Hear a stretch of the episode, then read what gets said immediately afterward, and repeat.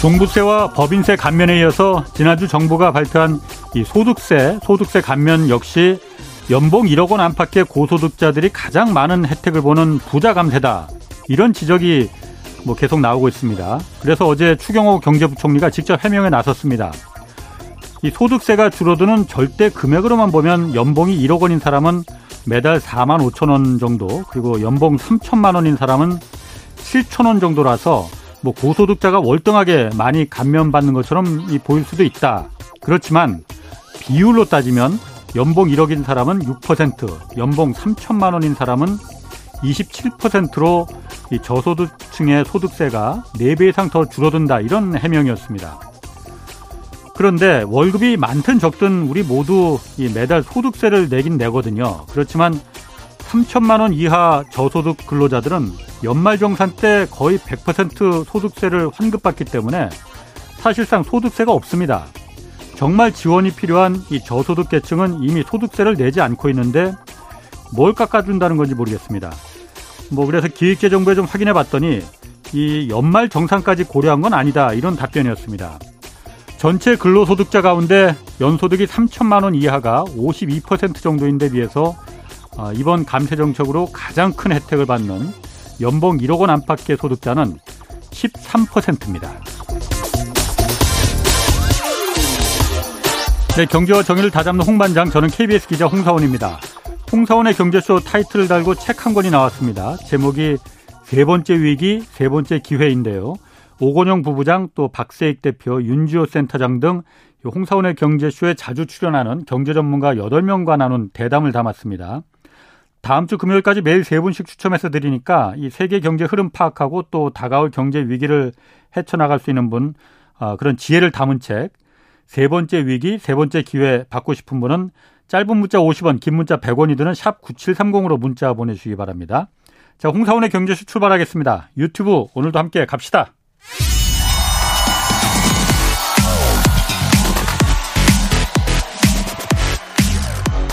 대한민국 경제 오디션 내가 경제스타 K 여러분 경제가 어려워서 힘드시죠? 그래서 준비했습니다.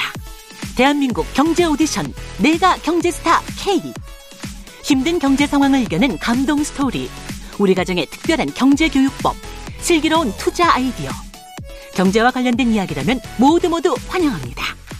총상금 6천만 원을 준비했습니다. 자세한 내용은 홍사원의 경제쇼 홈페이지를 참고하세요. 이 프로그램은 당신의 투자의 길을 춤추게 하는 새로운 투자 플랫폼 탱고픽에서 함께합니다.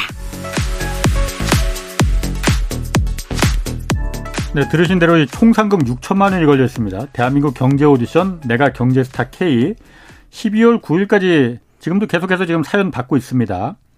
12월 9일까지입니다. 대상이 2천만 원, 최우수상 4편이 500만 원씩이니까 사연은 홍사원의 경제쇼 홈페이지에 가시면 올릴 수 있거든요. 거기 올리실 때 어, 연락처, 연락처 꼭 남겨주셔야 됩니다.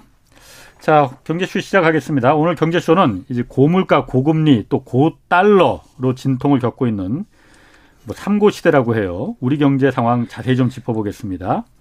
김영익 서강대 경제대학원 교수 나오셨습니다. 안녕하세요. 예, 안녕하십니까. 자, 삼고 고물가, 고금리, 고환율. 아, 다막막 막 무섭습니다. 아, 예. 가계와 기업 모두 다 힘들다는데 일단 얼마나 심각한 거예요, 삼고가? 모든 경제가 다 힘들죠. 예. 우선 저 가계 입장에서 보면은 우리 예. 가계 원리금 상환 부담 비율이 예. 거의 40%에 가깝거든요.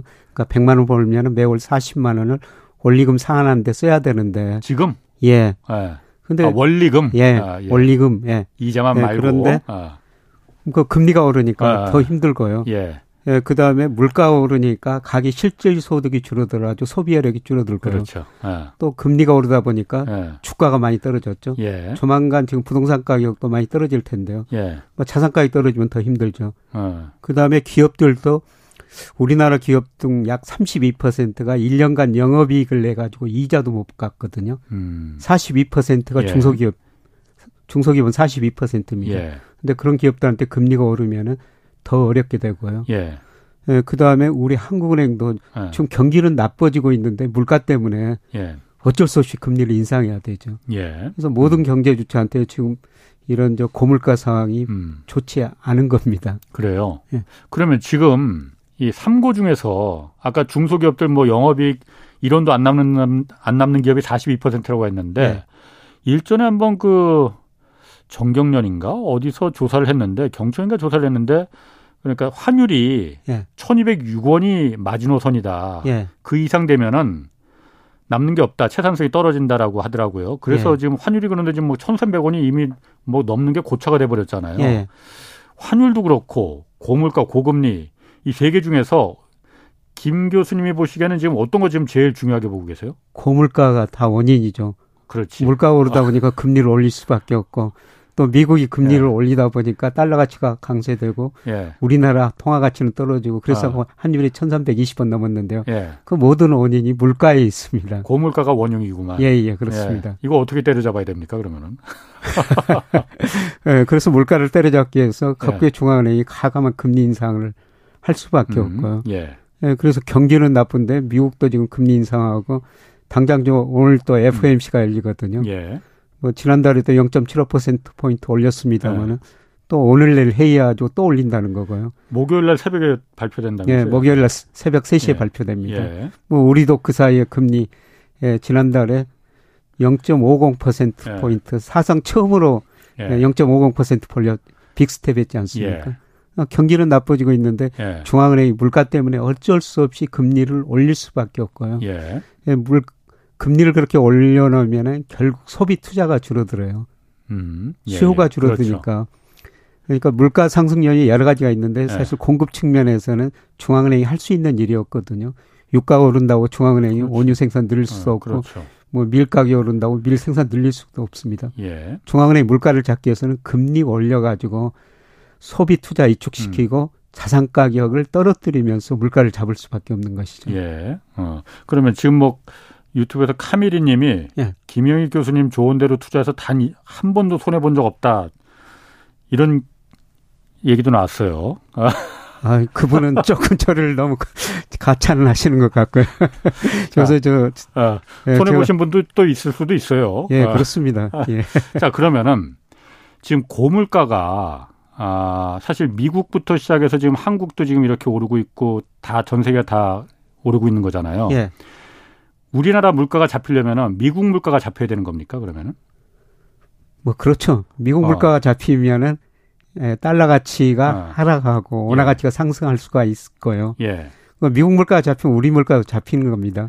예, 미국 음. 물가가 잡힌다는 것은 결국 수요 측면 이축되지만은 공급 측면에서 네. 예. 물가 상승률이 생긴다는 거거든요. 좀 최근에 다양스럽게도 예, 뭐 금속 가격 등 원자재까지 급락해 가고 있거든. 특히 뭐 가격도 떨어지고 있잖아요. 예, 특히 구리 가격 같은 거는 어. 고점에서 한 30% 이상 떨어졌고요. 예. 소비자 물가에 가장 영향을 주는 게 원유 가격이거든요. 예. 예, 그런데 그 WTI 서부 텍사스 수입가라고 그러죠. 이게 얼마 전에 120달러까지 예. 올라갔는데요. 현재 뭐 96달러, 95달러 안팎에서 움직이고 있거든요. 그런데 미국 통계를 보니까요. 이 유가가 떨어지면 바로 다음 달에 음. 미국 소비자 물가 상승률이 떨어집니다. 예. 뭐 유가가 떨어지면 우리도 뭐 소비자 물가에 아. 영향을 줄 수밖에 없죠. 예. 음. 당장 우리가 1년에 한 10억 배럴 정도 원유를 수입하는데요. 유가가 떨어지면은 우리 무역 수지 음. 지금 적자 나고 있는데 적자 폭도 줄어들 수가 음. 있고 예. 물가도 잡을 수가 있는 거죠. 어. 그러면은 예. 제가 궁금한 게 그겁니다. 지금 아까 말씀하신 대로 구리 가격 떨어지고 있고 예. 석유 원유 가격 떨어지고 있다고 했잖아요. 예예. 뭐 구리라는 게 모든 산업재의 가장 기본 부품이라서 네. 이게 뭐뭐 뭐 가장 기본 대표적인 그 그렇죠. 산업이 뭐잘 돌아가느냐 안 돌아가느냐 예, 그걸 예. 확인하는 지표라면서요. 네, 예, 예, 그렇습니다. 이 가격이 떨어지는 게 예.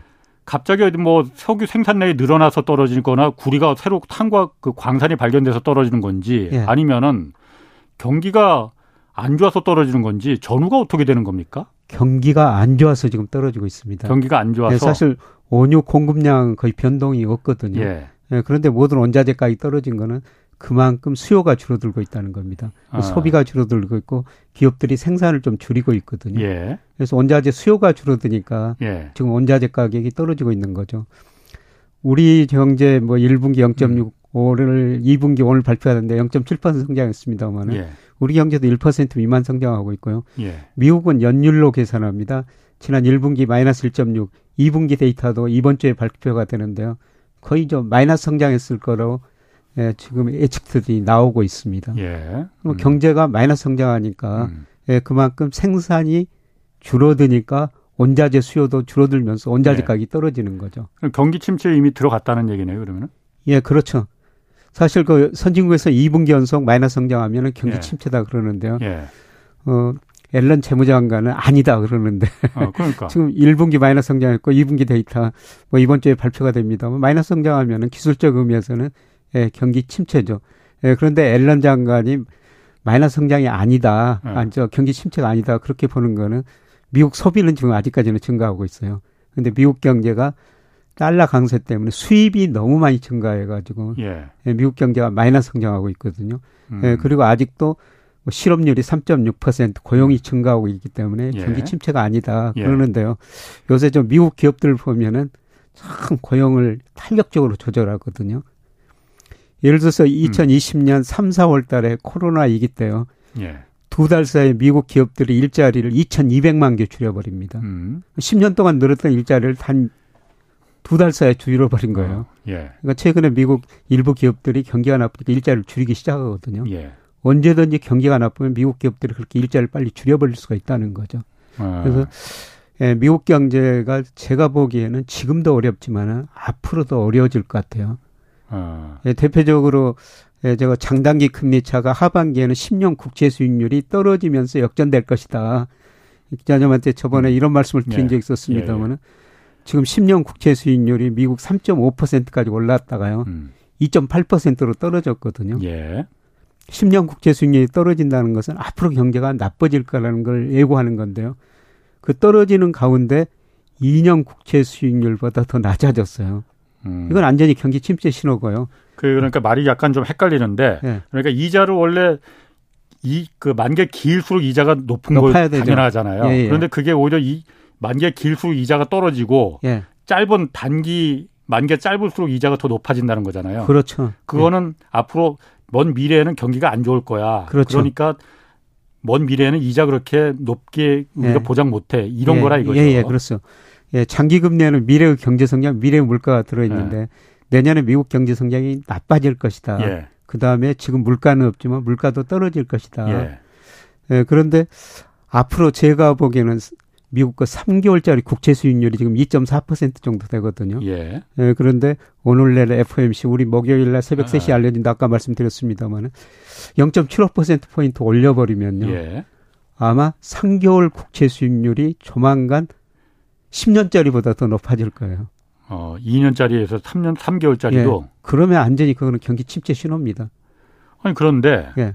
아까 옐런 재 미국 예무자 옐런 그 재무장관 얘기도 하셨지만은 옐런 예. 장관은 지금 소비도 좋고 소비도 활발하고 고용이 워낙 지금 거의 완전 고용에 가깝게 미국은 되고 있으니 예, 무슨 경기 침체야 이게 그런 소리 하지도 마 예. 가능성 없어라고 말하는 거고 반면에 옛날 재무장을 했던 재무장관이죠. 레리 서머스라는 예. 그분 요즘 유명합니다. 예, 왜냐하면 그렇습니다. 이 인플레가 이렇게 올 거라는 걸 정확히 예측했던 분이 그분이었잖아요. 예, 다른 사람들 다 파월이고 누구고 뭐 전부 다 예, 단기적으로 이거 금방 걱정 안 해도 된다고 하는데 레리 서머스라는 사람이 경험해보지 못한 인플레 올 것이다라고 근데 진짜로 그랬잖아요. 예, 맞습니다. 어, 근데 그분은 무슨 소리야 경기 침체 분명히 온다 예. 매우 힘들어질 거다라고 했잖아요. 뭐 그런데 제가 봐도 뭐 옐런 재무장관이 말하는 게 지금 미국 소비도 괜찮고 어 고용도 탄탄하고 예. 그럼 안 오는 거 아닌가라는 생각이 들. 단지 말씀하신 대로 장단기 금리 차가 역전이 되긴 했는데 예. 그것만 갖고 이렇게 경기 침체 경기 침체를 걱정할 필요가 있을까? 옐런은 지금 상황을 이야기하는 거고요. 예. 저기 서머스는 좀 내일 모레를 이야기하는 것 같습니다. 예. 어. 예 지금 뭐 고용 좋죠. 예. 그런데 경제가 지금 나빠지기 시작하면요. 예. 아까 그 두 달 사이에 10년 동안 늘었던 일자리를 미국 기업들이 두 달 사이에 줄여버렸다. 이런 예. 말씀을 드렸는데요. 예. 경기가 나빠지면 미국 기업들 그냥 고용 해고 시켜버리거든요. 예. 예. 저는 조만간 미국 고용이 많이 줄어들 거라고 보고 있어요. 아. 예, 최근 그 주간으로 보면 예, 실업수당 청구 건수라고 있거든요. 미국 사람들이 실업 상태에 들어가면은 실업수당을 청구를 해요. 예. 예 그런데 이게 뭐 한 석 달 전에 18만 건까지 줄어들었는데 최근에 계속 올라오면서 25만 건까지 늘어났거든요. 음. 서서히 지금 주간 실업수당 청구 건수 보니까 늘어나고 예. 고용 상태가 서서히 나빠지더라는 겁니다. 음. 예, 그래서 6월까지는 고용이 좋았는데 예. 아마 저는 8, 9월 뭐 10월 가면서는 고용이 오히려 줄어들 거라고 서머스 음. 장관 전 장관 말이 맞을 거라고 저는 생각하고 있습니다. 그럼 이렇게 볼 수도 있습니까? 예. 뭐 옐런 재무장관이 예. 그런 걸 모를 리가 없잖아요. 그런데 어쨌든 옐런 재무장관이 행정부에 들어가서 일, 종의그 정치인이 됐으니 예. 경기가 침체될 거다 하면 사람들이 더 그 뭐 경제는 심리라고 하니까 그렇죠. 더더욱이나 위축되고 막 그 그 이 이게 더 높아지니까 위험도가 예. 그걸 알면서 침체될 걸 알면서도 말로는 그러면은 침체 오지 않는다 이렇게 말하는 경우도 있습니까? 예, 저는 그 가능성이 굉장히 높다고 음, 보고 있어요. 그렇게. 앨런 재무장관도 뭐 연준의 장 오래 하시고 굉장히 똑똑한 분이거든요. 예, 그러니까. 예, 그분이 지금 장관직을 안 맡았으면은 예. 저는 서머스하고 비슷한 이야기를 할 거라고 보고 있습니다. 아. 그러니까 말로라도 좀 이렇게 좀 아, 심리적으로 좀 안정시켜 줘야만이 100이라는 올 경기 침체가 한 50 정도만 올 거다. 예, 그렇죠. 지금 음. 미국과 소비 심리가 급격하게 위축되거든요. 예. 아마 그런 소비 심리에도 장관 말이 영향을 그 주겠죠. 예. 예. 그래서 그런 이야기 하면서 소비 심리를 다 저거 진정시키는 예, 그런 의미는 있을 것 같습니다. 이제 뭐 경제쇼 여러 전문가 이제 그 오시면 경, 김 교수님 말고도 다른 경제 전문가들 많이 있으시니까 예. 다 물어보는데 예. 우리나라도 분명히 그런 경기 침체가 올 거잖아요. 예.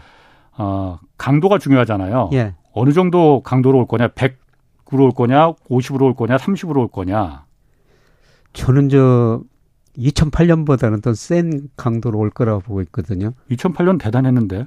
예, 그때는 우리 경제는요 상대적으로 그렇지 우리는 마이너스 성장 안 했어요. 예. 왜 그러냐면은 그때 중국이 미국에서 글로벌 금융 위기 왔지만 중국 기업들이 엄청나게 투자를 하면서요. 예. 중국 경제가 2009년, 2010년 9% 10% 성장해 버리거든요. 예. 예, 그때 우리 중국 수출 비중이 25%까지 올라가 버려요. 예. 뭐 중국 때문에 2008년 우리 별 큰 어려움 없이 견뎌냈었죠. 예. 예. 그리고 2020년에 마이너스 성장했는데요. 이번에는 2020년보다 마이너스 폭이 더 크리라 보고 있습니다. 예, 음. 저는 저 미래 경제 성장을 했을 때 실질 금리 가지고 미래를 내다보는데요. 실질금리. 예, 실질금리라는 것은 네. 이제 명목금리에서 물가상승률 뺀 건데 명목금리는 대표적 10년 국채 수익률 사용하거든요. 예. 예 그런데 미국은 실질금리가 최근에 마이너스 6%였었어요. 그러니까 10년 국채 금리에서 물가상승률을 뺀, 뺀 거. 예. 물가가 올라가면 금리가 높아도 그렇죠. 어, 더 임금이 줄어든 거나 마찬가지니까. 예. 그래서 물가는 뭐 지금 9%까지 올랐는데 미 10년 국채는 3% 안팎이니까 예. 네. 그 마이너스 6%거든요. 어, 네. 우리나라는 한 마이너스 3% 정도 돼요. 네. 네. 그런데 제가 과거 동향을 보니까요. 실질 금리가 그렇게 마이너스 폭이 크면은 그 다음에 그 비슷하게 실질 경제 성장률이 많이 떨어졌거든요. 그럼 마이너스 6, 6%가 된다는 거예요? 성장률이? 예, 지금 기대는 지금 시장에서는 그렇게 기대하고 있는 거죠. 뭐 그 정도까지는 안 가리라 보는데요. 예. 예, 미국 경제 2008년에 마이너스 3.1% 성장했어요. 예. 그 정도 이상 갈 수가 있다는 거죠, 내년에. 어. 예, 그 다음에 우리 2020년 코로나 때문에 마이너스 예. 0.1% 정도 약간 마이너스 성장했는데요. 예. 내년에는 이 실질금리 보니까 그것보다 폭이 더 깊으리라는 겁니다. 우리나라 그 실질금 실질금리가 지금 그, 그 어느 정도 되는 거예요 그러면은? 우리 소비자 물가 6%죠. 예. 지금 국채 10년짜리가 3.2% 정도 되니까요. 3.3%, 그 음. 한뭐 2.7% 마이너스 이 정도 되죠. 그럼 그 교수님 말대로라면 내년 우리나라 경제 성장률도 마이너스 한 2.7%뭐 그 정도까지 지금, 가는 거죠. 예. 채권 시장에서 기대하기는 그 정도 기대하고 있다는 겁니다. 기대한다는 게 바라는 게 아니고 그러니까 예상한다는 거죠. 예상한다는 그러니까. 거죠. 아. 예, 그런데 꼭 그 수치가 맞는 건 어, 아니지만은 예. 실질 금리가 그 정도 마이너스였으면 다음에 예. 확실히 그 경제가 마이너스 성장을 했었습니다. 단지 그 폭인 예. 뭐 이것보다도 깊을 수도 있고 상황에 따라서 더 옅을 수도 있는데 음. 내년에 미국이나 우리 경제가 마이너스 성장한다는 음. 것은 예. 여러 가지 경제 지표로 지금 보여주고 있다는 겁니다. 아. 예, 그리고 미국 거 장단기 금리차가 역전돼 가지고 내년에 미국 경제가 어렵다. 예. 근데 사실 참 이상해요. 장단기 금리차가 역전되면 미국 경제가 뭐 과거에 시차의 문제는 있었으면 반드시 경기 침체가 왔었거든요. 예. 근데 경기 침체가 온다면 경제 주체들이 합리적으로 대응하니까 예. 경기 침체가 안 와야 되지 않습니까? 어? 그게 무슨 말이에요?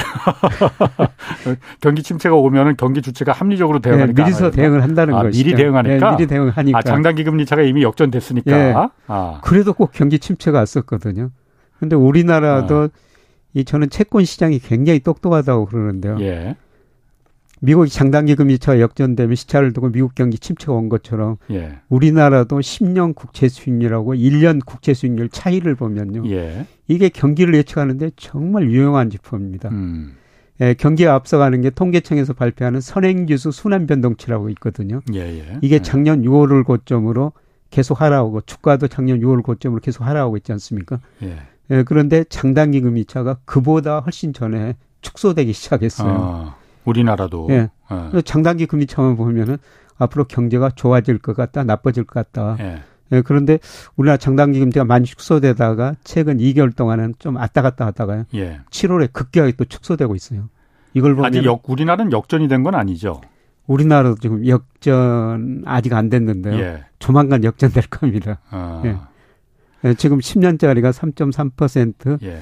1년짜리가 3.1%니 아직 예. 역전 안 됐어요. 음, 예, 그런데 한국은행이 한 번 더 금리를 올리면은 예. 음. 역전될 예. 가능성이 높아요. 음. 우리가 그 역전된 게 2008년 한 번 있었어요. 글로벌 어. 금융위기 전에. 아, 그때. 예. 어, 그런데 그때 역전됐었을 때 우리나라는 상대적으로 아까 중국이 좀 커버를 해줬다고 했지만은 예. 그렇게 뭐 경기 침체다? 극심한 경기 침체다 이렇게까지는 우리는 사실 느끼지 못했잖아요. 예. 그- 그렇죠. 그때 어. 중국 때문에 어, 그러니까. 예, 상대적으로 좀 쉽게 넘어갔었습니다. 어쨌든 그때 금, 경, 그거로 따지면은 우리나라 그때 장단기 금리 차가 한 번 역전이 됐었는데 아, 그 이후로 경기 침체가 예. 그렇게 세게 오진 않은 거잖아요. 중국이라는 뭐 이유를 변명이 있- 있긴 있지만은 예. 근데 지금 중국 아. 경제도 비실비실 거리고 있거든요. 음, 중국 중국이 더 경제 안 문제가 좋죠. 뭐냐면은 그때 투자 중심으로 예. 성장하다 보니까 기업 부채가 너무 많아요. 예. GDP 대비 한때 160%까지 갔거든요. 예. 지금 중국이 기업이 부실해지고 은행이 부실해져가지고 예. 예, 그때 당시에는 미국 등 전 세계 경제가 마이너스 성장하는데 중국만 뭐 그렇게 9 내지 10번 성장하니까 예. 일부 경제학자들이 중국만이 자본주의를 구해준다 아, 이런 저 극단적인 발언까지 있었습니다만 예. 지금 중국도 부채로 흔들리고 있거든요. 네네. 예. 예, 그래서 2008년 상황하고 지금은 많이 다른 것 같습니다. 우리를 아. 구해줄 중국 같은 나라가 없다는 것이죠.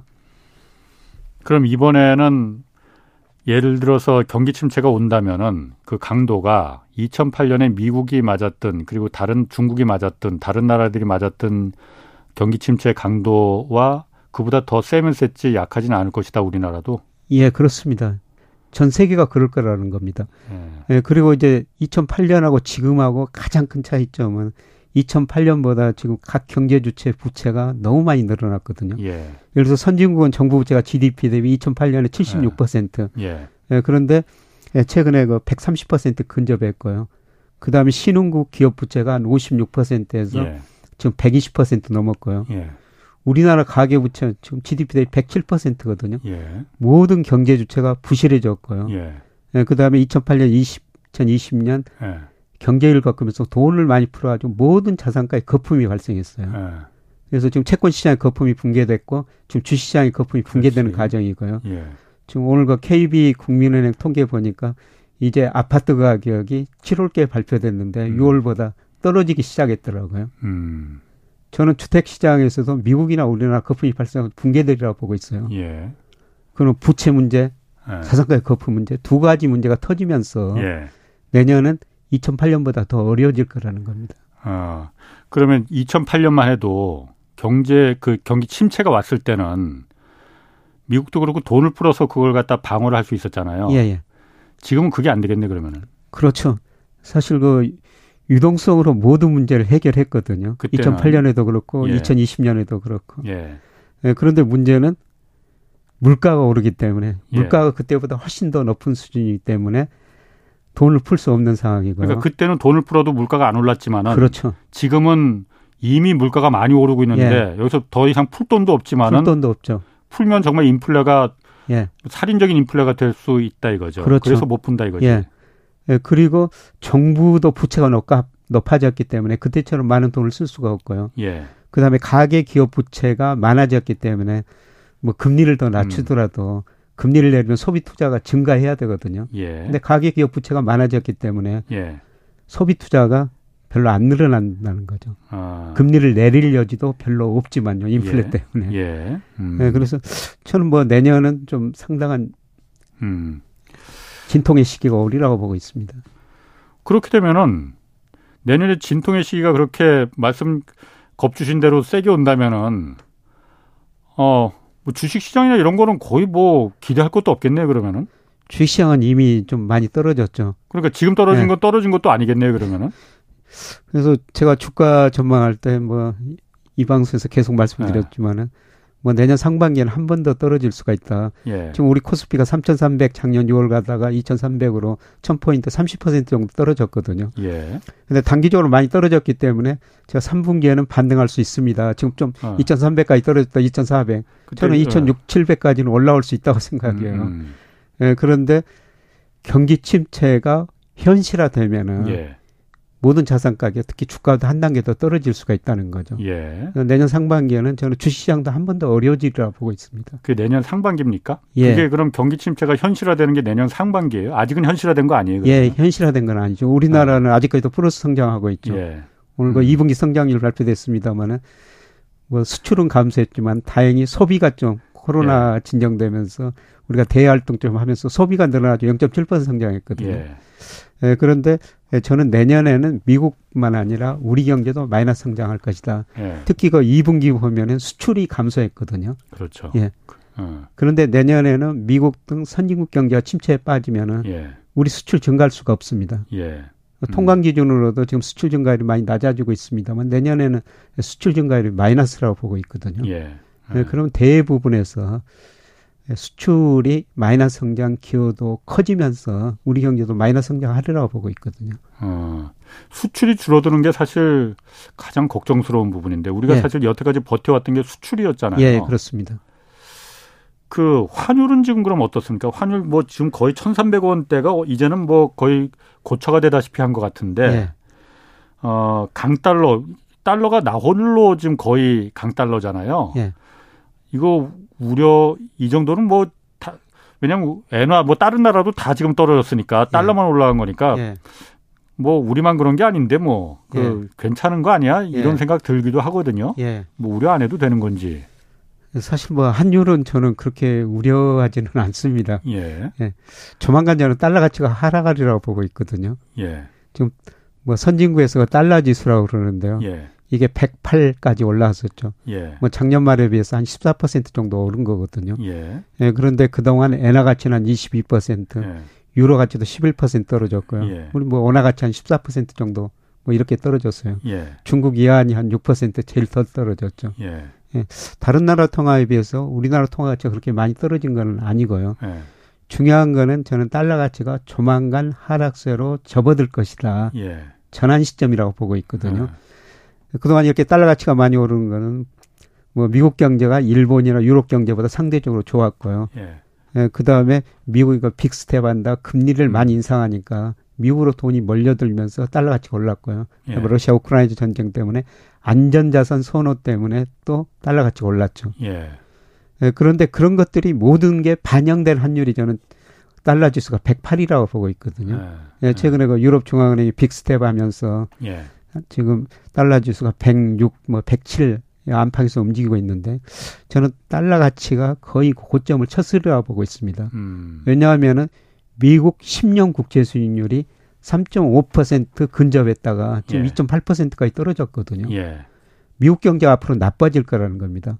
예, 그동안 EU나 일본 경제에 비해서 상대적으로 미국 경제만 좋아가지고 예, 달러 가치가 그렇게 강세를 보였는데 요새 좀 미국 국채 수익률 떨어진 것 보니까 미국 경제도 앞으로 나빠지겠구나. 음. 아까 그 레리 서머스 말씀하셨습니다만은 저는 그 정도 나빠지리라고 보고 있습니다. 음. 예, 그렇다면은 미국 국채 수익률이 많이 떨어지면서 미국과 유럽, 미국과 일본의 금리 격차가 축소되리라고 보고 있습니다. 음. 음. 예, 그리고 저 국제 결제은행에서 매달 그 실질 실효환율이라는 걸 발표하면서요. 예. 어떤 통화가 가대평가됐고 어떤 통화가 아. 가소평가됐는가 이걸 발표하거든요. 아. 예. 물론 기준 연도가 달라요. 근데 2010년 100을 기준으로 했었는데요. 예. 달러 가치는 6월 기준으로 보니까 한 28% 가대평가됐어요. 유로가 현재? 예, 6월 말 기준으로 예, 예. 28% 가대평가, 아, 예. 적정 수준보다 28% 가대평가됐다는 아. 거죠. 유로는 한10% 가소평가됐고요. 예. 일본 엔화 가치가 40%나 가소평가됐습니다. 아. 예. 어. 원화는 우리 원화는 한 2% 정도 가대평가된 걸로 나와요. 그러니까 어.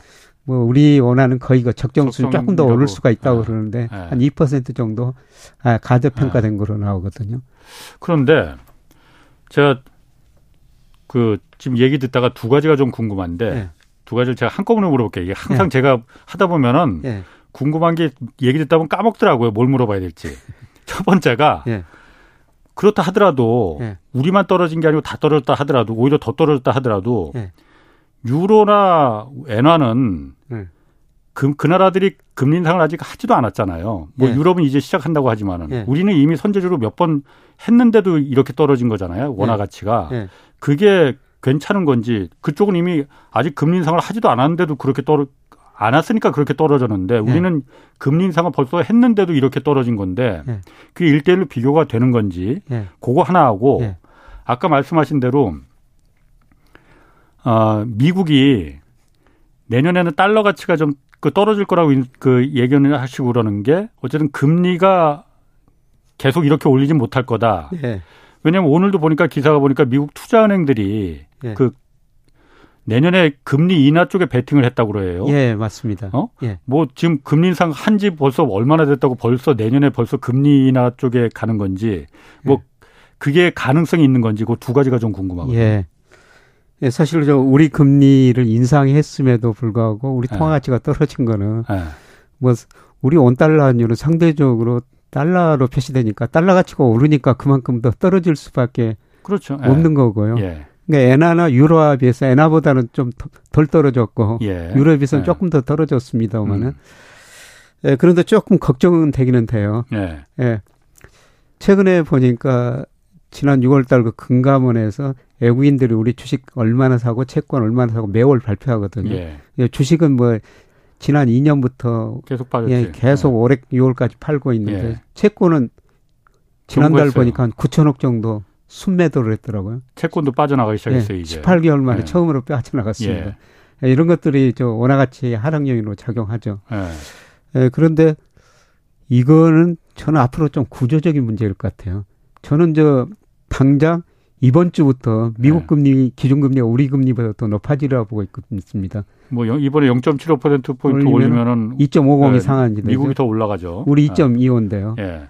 네. 그게 저는 구조적인 문제라고 생각하거든요. 음. 금리를 결정하는 가장 중요한 요소가 경제 성장률이에요. 실질 경제 성장률. 음. 그런데 제가 우리나라랑 미국 잠재 성장 추정해 보니까 현재 2%한 번으로 둘이 똑같거든요. 예. 근데 갈수록 우리 잠재 성장률이 미국보다 낮아집니다. 예, 그렇죠. 예를 들어 2030년 미 의회에서 추정한 거 보니까 1.7% 정도 추정해 놨더라고요. 우리가 인구 감소 속도가 인구 워낙 감소, 크니까. 예. 근데 아. 우리는 1.0 정도로 추정이 돼요. 예. 그러니까 갈수록 우리 경제 성장률이 미국보다 낮아지니까 우리 금리가 미국 금리보다 낮아질 수밖에 없죠. 예. 근데 이 과정에서 좀 진통이라고 생각해요. 음. 예, 그동안 우리 금리가 미국 금리보다 더 높았기 때문에 예. 채권 시장으로 돈이 돌았죠. 아, 아. 예. 그런데 미국 금리가 더 높아지면은 예. 미국 사람 입장에서는 우리 그 채권을 살 유인이 별로 없어지는 예. 것이죠. 이자 더 많이 주는데 가지고 못하러. 예. 아. 근데 우리 채권을 그 미국만 아니라요. 다른 나라도 사거든요. 예. 특히 저 중국 자금이 저는 미국보다 우리 채권을 많이 가지고 있을 거라고 생각하는데 예. 저번 방송에서 우리 저 기자님한테 금감원한테 한번 이야 말씀 좀 해보시죠 그 말씀을 아, 드렸는데 예. 이 금감원이라는 게 외국인 예. 주식 투자가 미국이 얼마 가지고 있고 영국이 얼마 가지고 있고 아. 예. 국가별로 주식은 발표를 하거든요. 예. 그런데 채권은 국가별로 발표를 안 해요. 그러니까. 그런데 그게 언제부터 발표를 안 했냐면은 중국이 우리 채권을 미국보다 많이 가지고 있다. 그게 마지막 달 마지막 중, 달 통계였었어요. 중국이 우리 채권을 미국보다 많이 가지기 시작한 예. 때부터 아. 예. 아. 그렇죠. 그 다음 달부터 발표를 안 하거든요. 아. 왜 그랬을까요? 제가 한번 물어봤어요. 아. 물어봤더니 그냥 애국인들이 싫어한다 그런 대답을 했는데 그건 말도 안 되는 소리거든요. 아, 아. 그러니까 김 교수님 생각으로는 네. 왜 그랬을 거라고 그럼 생각하세요? 왜 발표를 그때부터 안 하는 중국이 우리 채권을 많이 가지기 시작한 공교롭게도 그때부터 왜 발표를 안 했을 거라고 생각하세요? 글쎄 저도 잘 모르겠습니다. 아. 아마 중국에 대해서 우리나라 감정이 음. 뭐 정서상 별로 예. 안 좋지 않습니까? 아, 아. 혹시라도 그것 때문에 했을까 그렇게 생각도 음. 아. 들었는데요. 예. 예, 그렇다면 정말 잘못된 거죠. 음. 그래서 그런 통계를 정확히 알아야지 저 같은 사람이 외국인 채권 시장도 분석하고 금리도 분석하고 전망할 수도 있거든요. 예. 근데 네. 그런 통계를 발표를 안 해요. 예. 그러게. 뭐 참. 그리고 그러면은 아, 두 가지 다 예. 답해 주셨나? 아. 그리고 그 추경호 부총리가 경제부총리가 아 물가 예. 네. 아 10월 늦어도 10월 안에는 잡힌다. 미국 물가 아니고 한국 물가가 예. 네. 아까 처음에도 말씀하셨지만 미국 물가 잡혀야만이 우리도 잡히는 거잖아요. 예. 네. 근데 미국 물가가 10월 안에 뭐 그럼 한 두 달밖에 안 남았는데 잡힐 수 있, 잡힐 것 같습니까? 아 저는 미국 물가 6월이 고점이었다고 생각하고 이미? 있습니다. 6월이 아. 9.1%인데요. 예. 이제 7월 물가가 8월 중순에 발표가 되거든요. 예. 예 그런데 8%대로 예. 한 8.7, 8%이 음. 정도로 좀 증가율은 낮아졌을 거로 보고 있습니다. 예. 예 그래서 음. 저뿐만 아니라 요새 애국계 많은 이거 연구 기관들 기관들도 보면은 예. 미국 물가가 뭐 피크아웃 했다 이런 제목 음. 기사가 나오는데요. 음. 아마 미국 물가는 6월이 고점이었을 것 같고요. 예. 우리 물가도 한 7월 음. 뭐이 이 무렵이 고점이었을 것 같아요.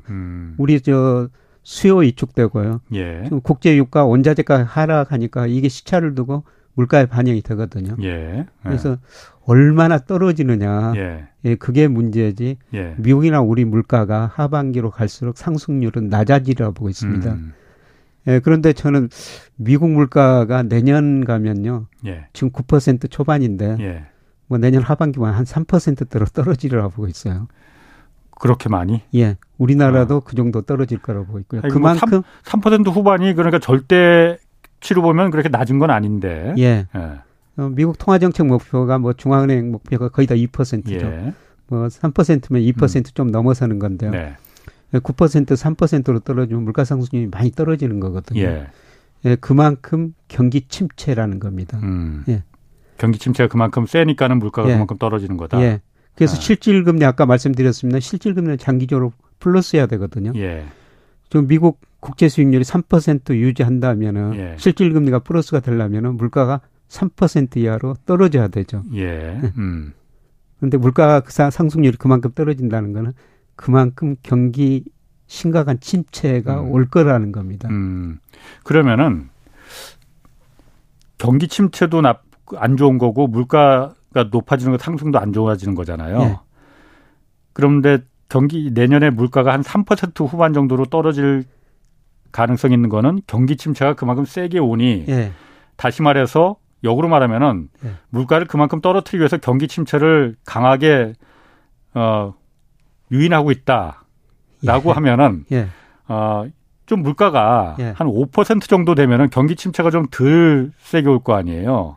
예. 어떤 게 더 이게 어떤 게 더 낫나 이, 렇게 물어보는 게 맞나 모르겠는데 그런데 결국 물가가 안정돼야지 나중에 성장할 수가 있으니까요. 물가가 우선이에요, 그러면. 예, 물가가 우선일 것 같습니다. 아. 예, 그래서 예를 들어서 대표적으로 미국이고 79년, 80년, 81년 사이고 폴폴커 그렇죠. 연준 의장 예. 이야기 많이 하지 않습니까? 예, 그때 미 연준 폴커 의장이 어, 금리를 연방 기금리 19%까지 올려버렸어요. 예. 그러니까 물가는 잡혔지만 경기는 침체에 빠지고 예. 물가가 잡히니까 시간을 두고 이제 84년 그 뒤로 가면서 물가가 잡히고 서서히 네. 예, 경제 성장 안정 성장 국면에 들어선 거죠. 음, 그러니까 그 당시에 마찬가지로 물가를 그렇게 금리를 세게 올려서 물가를 격굴국 잡긴 잡았는데 너무나 많은 회사들이 망해버렸고 예, 너무나 많은 실업자들이 막 생겼잖아요. 예. 당시에 지금 와서 보면은 예. 이렇게 해석하는 분들도 있더라고요. 예, 그 당시에 그게 일종의 구조조정이었다. 예, 아까 말씀하신 대로 영업도 영업이익도 못 내는 그런 기업들 예. 계속 연명시키느니 아프지만은 이런 어 어떤 기회라고 해야 될까? 왔을 때 예. 구조조정을 구조조정을 하는 게 예. 한번 해고 가는 게 맞다라고 해석하는 분들도 있더라고요. 예, 뭐 진통은 있지만은 예. 저는 그러는 게 좀 낫다고 생각하고 있습니다. 사실 우리나라 기업의 32%가 이, 뭐 이장 보상 배율이 1미만이다. 영업이익 내야죠. 이자도 못 갚는다. 네. 예. 중소기업은 42%다. 사실 이런 기업들이 지금 견디고 있는 거거든요. 예. 예. 네, 그런데 구조조정하고 또 예. 여러 새로운 기업들이 나타나면서 예, 성장하는 게 좀더 음. 낫지 않을까. 물론 음. 저 사실 저 32% 중소기업 42% 해당되는 음. 기업한테는 큰 너무 거, 큰 고통이죠. 진통이죠. 예. 그리고 정부 입장에서도 또 그런 기업들이 예. 구조조정을 하면서 고용이 많이 줄어들 것이기 때문에 예. 예 걱정을 안 할 수가 없는 거거든요. 그 부분에 대해서 예를 들어서 민간의 고통이 그렇게 그 금리를 올리고 경기 침체가 빠져들어서 커지면은 예. 국가가 할 수 있는 일은 그럼 재정을 통해서 어떤 재정 정책으로다가 뭐 그 이 산업을 일으키거나 사업을 일으키거나 그러는 방법이 있는 겁니까? 예. 정부의 역할이 굉장히 중요하죠. 예, 지금 아무리 긴축을 하더라도요. 예. 예를 들어 우리나라 기업들이 가지고 있는 현금성 자산이 지난 3월 말 현재 보니까 929조 원이나 되더라고요. 그러니까 뭐 저도 엄청 많아요. 어. 대기업들은 좀 전혀 문제가 없습니다. 어. 아니, 법인세 그렇게 높다는데 왜 이렇게 많이 벌었어요, 그래? 어? 지금 그만큼 투자 안 하고 어. 돈을 쌓아놓고 있는 거죠. 미래가 예. 불확실하니까. 아니 그런데 뭐 지금 말이 잠깐 샜는데 그거 중요한 얘기니까. 예. 아니 그렇게 현금성 자산 그게 사내 유보라는 거잖아요. 물론 그렇죠. 그게다 현금은 아니에요. 예, 현금 아닌데 현금 은 아니지만 현금이나 마찬가지죠. 예, 뭐. 마찬가지입니다. 근데 법인세 이렇게 25%로 높여줄 때도 투자 안 하고 그렇게 쌓아두는데 예. 법인세 깎아주면은 그거 투자한답니까? 그거는 법인세는 제가 보기에 별로 영향을 안 줄 것 같습니다. 저도 어. 아. 한 대기업의 사회이사를 꽤 오래 해봤는데요. 예. 기업들이라는 게 뭐 법인세에 관계없이 돈이 보이면 투자를 그럼. 하거든요. 돈 되면 세금이 안 높아도 당연히 투자하죠. 그래서 돈이 지금 안 보이기 때문에 그렇게 예. 투자를 않고 현금을 가지고 있는 겁니다. 예. 예. 가만 무슨 얘기하다 여기까지 왔더라? 어 그래서 그 그러니까 내년에 그그 그 얘기했구나. 그러니까 구조적 경기 침체가 오면은 강제적인 그 자연스럽게 구조적이 될 텐데 그러면은 어, 정부의 역할이 굉장히 커진다. 예. 그러면은 지금 정부의 우리나라 같은 경우에는 정부가 아직까지는 다른 나라에 비해서 재정적인 여력이 좀 있잖아요. 그렇죠. 어, 다른 나라에 비해서는 예, 예. 우리나라는 그걸 지금 다 민간이 떠안도록 빚을 민간한테 빚을 예, 떠넘겼으니까 그러면은 그런 경기 침체가 왔을 때 정부가 좀 우린 좀 유리한 거 아닌가? 예, 우리는 상대적으로 유리하죠. 예. 그러니까 우리 기업 부채 세계 평균보다 높고요. 특히 가계 부채는 GDP 대비 107%로 예. 세계에서 가장 높은 수준이거든요. 그런데 예. 작년 기준으로 보면은 우리 정부 부채가 GDP 대비 46%, OECD 평균이 120%가 넘어요. 예. 그러니까 우리 정부가 써야 됩니다, 지금. 아, 지금 써야 된다. 예. 음. 그러니까 한국의 이제 금리를 인상하면은 금리는 모든 경제 주체에 영향을 주죠. 예. 음, 그래서 금리 인상하면 전화 뭐홍 기자님이나 여러 분 똑같이 영향을 받거든요. 예. 예. 그런데 그 똑같은 영향에서도 좀 피해를 어려운 음. 기업들, 어려운 가게들은 더 힘들어지죠. 예, 그렇죠. 그걸 위해서 정부가 아. 써야 된다는 겁니다. 예. 예. 음. 그리고 지금 경기 침체나 그 이쪽 가장 큰 그 뭐라고 해야 될까? 그 뇌관이 될 만한 게 지금 부동산이잖아요. 예. 지금 코인이나 자산 뭐 채권도 지금 어느 정도 거품이 빠지기 시작했다고 예. 하는데 부동산은 아직까지는 거품이 그러니까 지금 이제 막 빠지려고 준비를 하는 중인 것 같은데 예. 이 부동산이 덩치가 크잖아요. 워낙 거기 들어가 있는 예, 그렇습니다. 규모가 예. 집값 하락이 우리나라 앞으로 경제에 큰 영향을 줄 가능성이 있습니까? 줄 가능성이 높죠. 예. 왜냐하면 우리 가게 전체 자산 중에서 실물 자산 주로 부동산인데요. 예. 77%나 되거든요. 예. 음. 금융 자산 23%밖에 안 됩니다. 예. 그러니까 주가가 떨어진 것보다 부동산 가격이 떨어지면은 예. 가계 소비나 가계 자산에 훨씬 더 영향을 미치죠. 예. 그런데 저 부동산 가격이 지금 채권 시장이 거품 붕괴되고 주시장에서 붕괴되는 과정인데요. 예. 최근에 그 주택 가격 동향을 보니까 이제 추세가 꺾이고 있거든요. 예, 예. 예, 그런데 제가 늘 말씀드리지만 자산 가격은 연착륙이라는 게 없다는 겁니다. 예. 주가가 작년 그 4월 달에 한 제가 보는 여러 가지 경제 지표는 40% 가대평가됐다가 최근에 네. 10% 20% 가소평가된 것처럼 지금 주가가 경착륙한 거거든요. 예. 저는 부동산 집값도 마찬가지라고 생각해요. 네. 예. 지금 제가 물가, 소득, 그 다음에 렌트 이런 거 예. 비교해 보면은 우리나라 집값이 30% 40% 정도 가대평가됐어요. 예. 근데 이게 지금 꺾기 시작했다는 거죠. 그래서 대전 뭐 대구 꺾이고 음. 지금 인천도 꺾이고 서울 오늘 보니까 KB 통계 보니까 강북도 꺾이고요. 예. 아직 강남만 좀 남아 있더라고요. 아.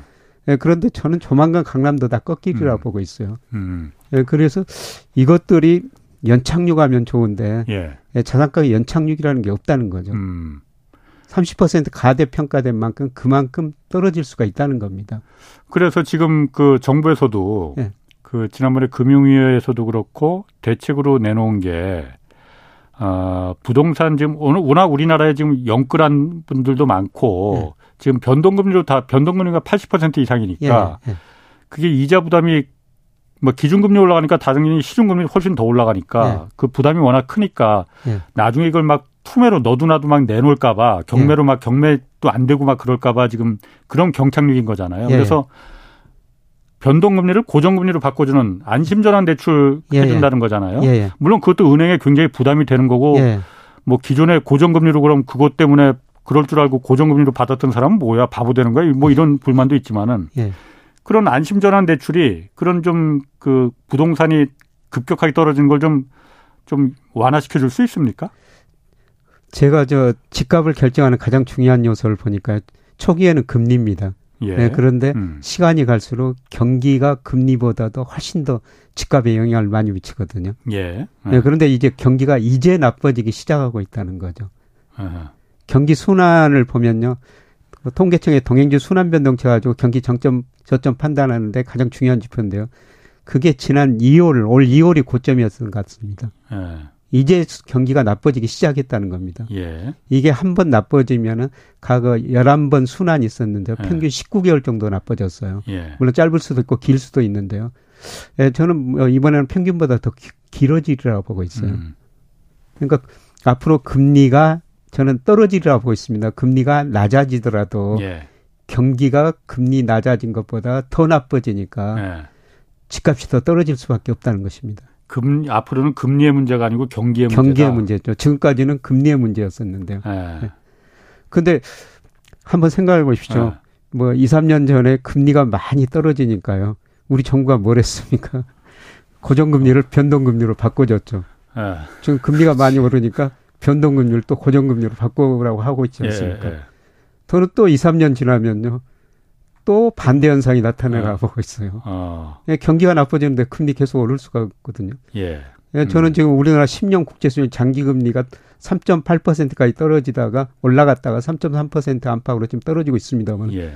장기금리는 이미 떨어지기 시작했어요. 예. 내년 가면 은 모든 금리가 떨어지리라 보고 있습니다. 예. 그런데 이런 상황에서 변동금리를 고정금리로 예. 바꿔놓으면은 또 내년 가서 금리 떨어지면은 고정금리로 바꾼 사람들이 더 손해를 보게 되죠.